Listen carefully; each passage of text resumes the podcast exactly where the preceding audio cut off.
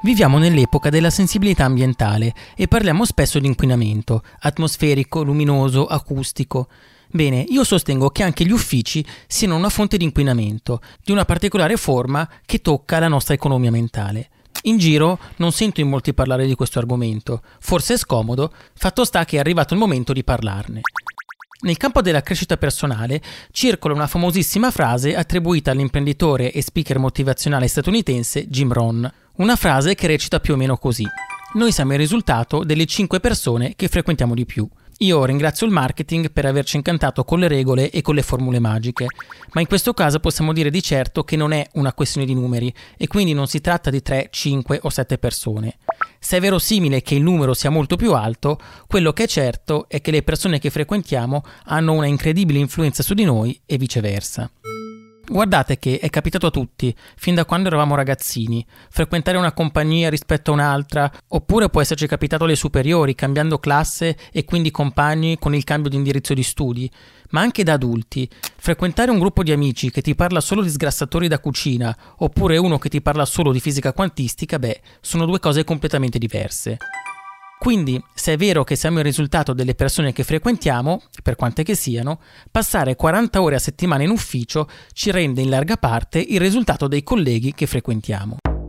Quando pensiamo agli uffici, troppo spesso ne facciamo una questione pratica. Quanto ci metto per andarci, quanto sono scomode le scrivanie, quanto casino c'è nell'open space, eccetera. Sono io il primo a fare questi discorsi. Però se ci penso, c'è dell'altro perché oltre a dei luoghi fisici, gli uffici sono dei microcosmi, sono dei luoghi di relazione, dei luoghi di abitudine e anche dei luoghi di potere. E lo sono molto di più di quanto non lo siano gli uffici virtuali da remoto. E su questo tema si apre un mondo. Vedete, lo scambio di opinioni, il confronto coi colleghi, la battuta in pausa pranzo, sono storielle che conosciamo tutti. Ma la realtà è molto più complessa. Vedetela così. Stare lunghe giornate in ufficio mi ricorda quei sub che si immergono nel mare per lunghe ore. Se parliamo di singole attività, non c'è dubbio che immergendoci possiamo vedere i pesci da vicino e toccare i fondali con mano, cose che altrimenti non potremmo fare. Ma stare a lungo sott'acqua significa anche trascorrere del tempo in un ambiente che ci condiziona ben oltre le singole attività che possiamo materialmente svolgere. Significa ad esempio adattare la vista all'oscurità, significa sopportare la pressione, significa convivere con i suoni ovattati. Senza dimenticare che una volta usciti portiamo con noi alcune di queste conseguenze per qualche tempo. Esempio banalissimo, il fatto di essere bagnati e di doverci asciugare. Quindi possiamo dire che 40 ore settimanali di immersione in un ufficio ci condizionano nel bene e nel male durante e dopo gli orari di lavoro. In questo condizionamento, un lato positivo è sicuramente quello dell'apprendimento. Soprattutto quando si ha le prime armi, stare in ufficio è un modo per ascoltare i discorsi degli altri e vedere un po' come vanno le cose. Ma come avete intuito, non è tutto rose e fiori. E basta prendere, ad esempio, una delle retoriche più forti e ricorrenti, quella del contagio delle idee, e pian piano ci avviciniamo al cuore del discorso. Iniziamo dicendo che il 2020, ai noi, ci ha impresso nella mente la parola contagio fino al punto che non ci piace più, e comprensibilmente. Ma a parte questa nota, è bene fare chiarezza. Prima di iniziare, lasciatemi dire che non ho niente contro lo scambio di idee, che al contrario può essere un momento generativo in cui diversi punti di vista si incontrano e con grande profitto. Voglio piuttosto sollevare un altro punto, ovvero che l'immersione nello stesso posto per 40 ore a settimana non produce un sano confronto e contagio delle idee, spesso produce un'altra cosa, il condizionamento e l'inquinamento delle idee. A furia di stare immersi tutto il tempo nello stesso posto, ho visto persone arrivare a dire e pensare cose che non direbbero e non penserebbero mai, a farlo senza crederci veramente e soprattutto senza sapere perché. Ho frequentato gli uffici d'outsider e mi ha sempre affascinato come questi luoghi siano, e a me piace chiamarli così, degli universi discorsivi, ovvero in ogni ufficio si parla sempre delle stesse cose e si portano avanti ciclicamente sempre le stesse idee a voler essere cattivo, idee spesso suggerite dai capi e alimentate dagli altri collaboratori. In particolare, una cosa che mi ha sempre affascinato è l'uso dei vocaboli. Ogni ufficio che si rispetti ha un patrimonio di parole e di espressioni che si usano continuamente. Il momento della verità, la cartina di tornasole, è la pausa pranzo, momento in cui, spesso e volentieri, si continua a parlare di cose di lavoro, e momento in cui, se non si parla di lavoro, si parla di tutt'altro con l'occhio o con le lenti del lavoro. L'esempio classico è l'ingegnere gestionale che parla 15 secondi del post fighissimo che ha visto la mattina su Instagram prima di iniziare a chiedersi quale modello di business ci sia dietro e discuterne attivamente per un quarto d'ora. Attenzione, questa è solo una faccia della luna. Infatti, all'interno di un universo di vocaboli che tornano continuamente, si nascondono delle galassie di pensieri che continuano a compiere rivoluzioni intorno a un nucleo centrale, allontanandosi ed avvicinandosi senza veramente andarsene mai.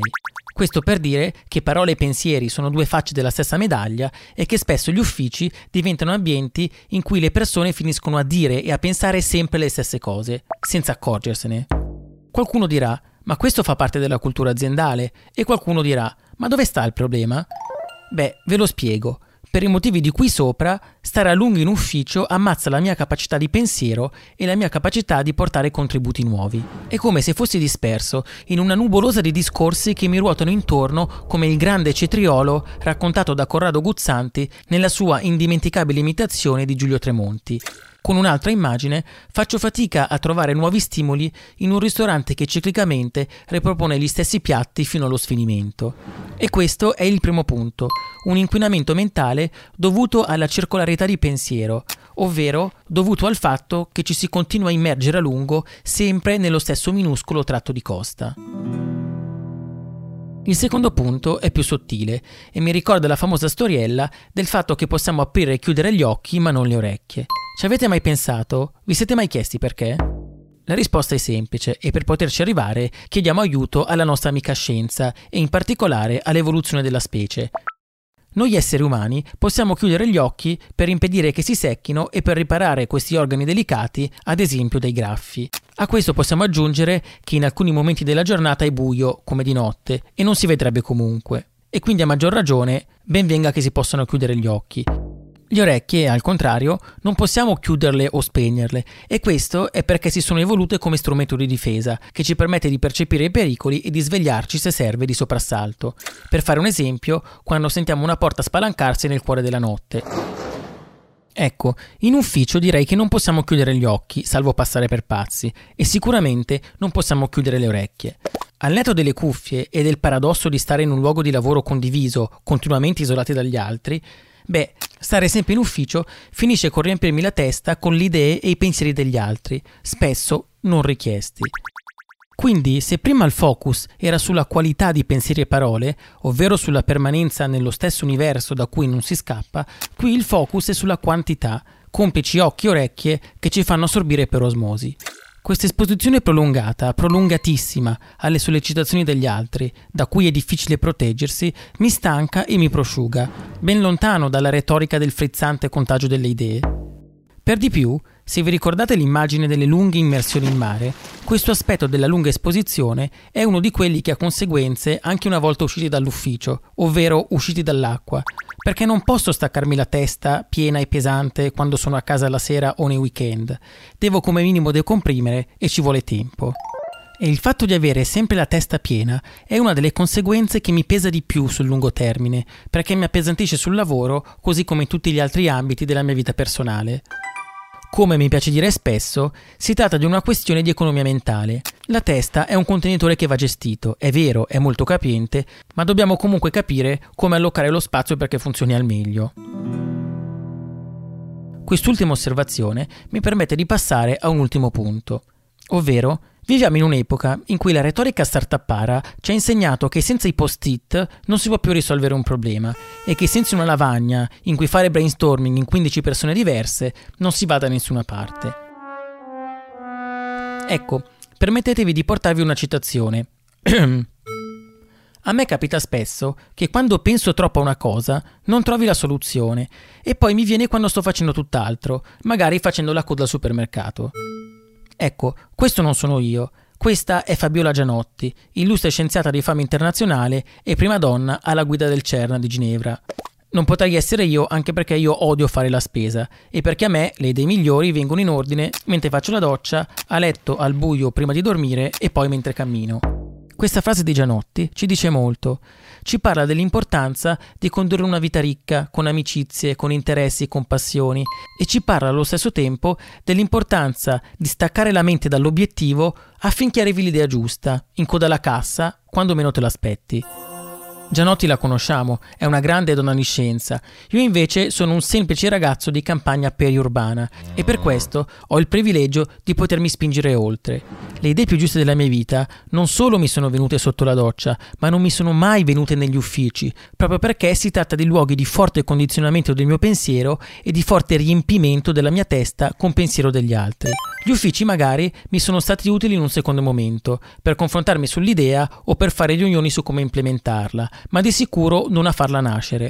Se dovessimo ispirarci alla saggezza orientale, potremmo riassumere questa riflessione in una sola frase. Dobbiamo abituare la nostra mente a creare il vuoto per farci poi entrare il pieno.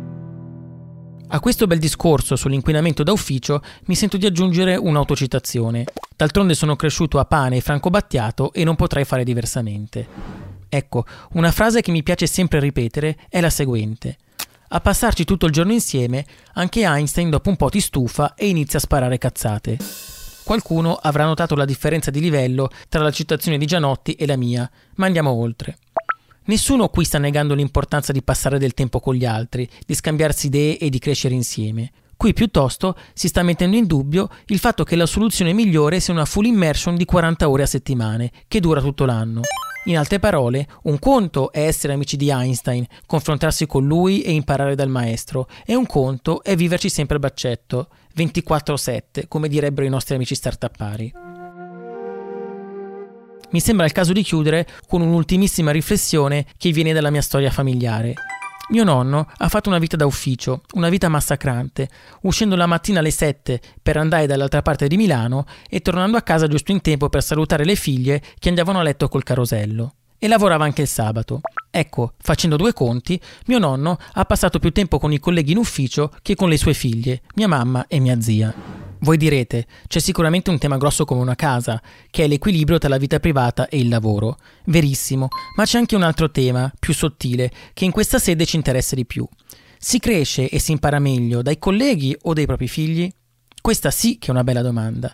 Io non ho la risposta, sai per quello non ho neanche figli, però ho ben presente le riflessioni divergenti che ci portano i più piccoli, con i loro ragionamenti che apparentemente ci sembrano assurdi. Che dire, passo la palla a voi, rifletteteci pure con calma, però mi raccomando, solo quando avrete liberato la mente da ogni forma di inquinamento.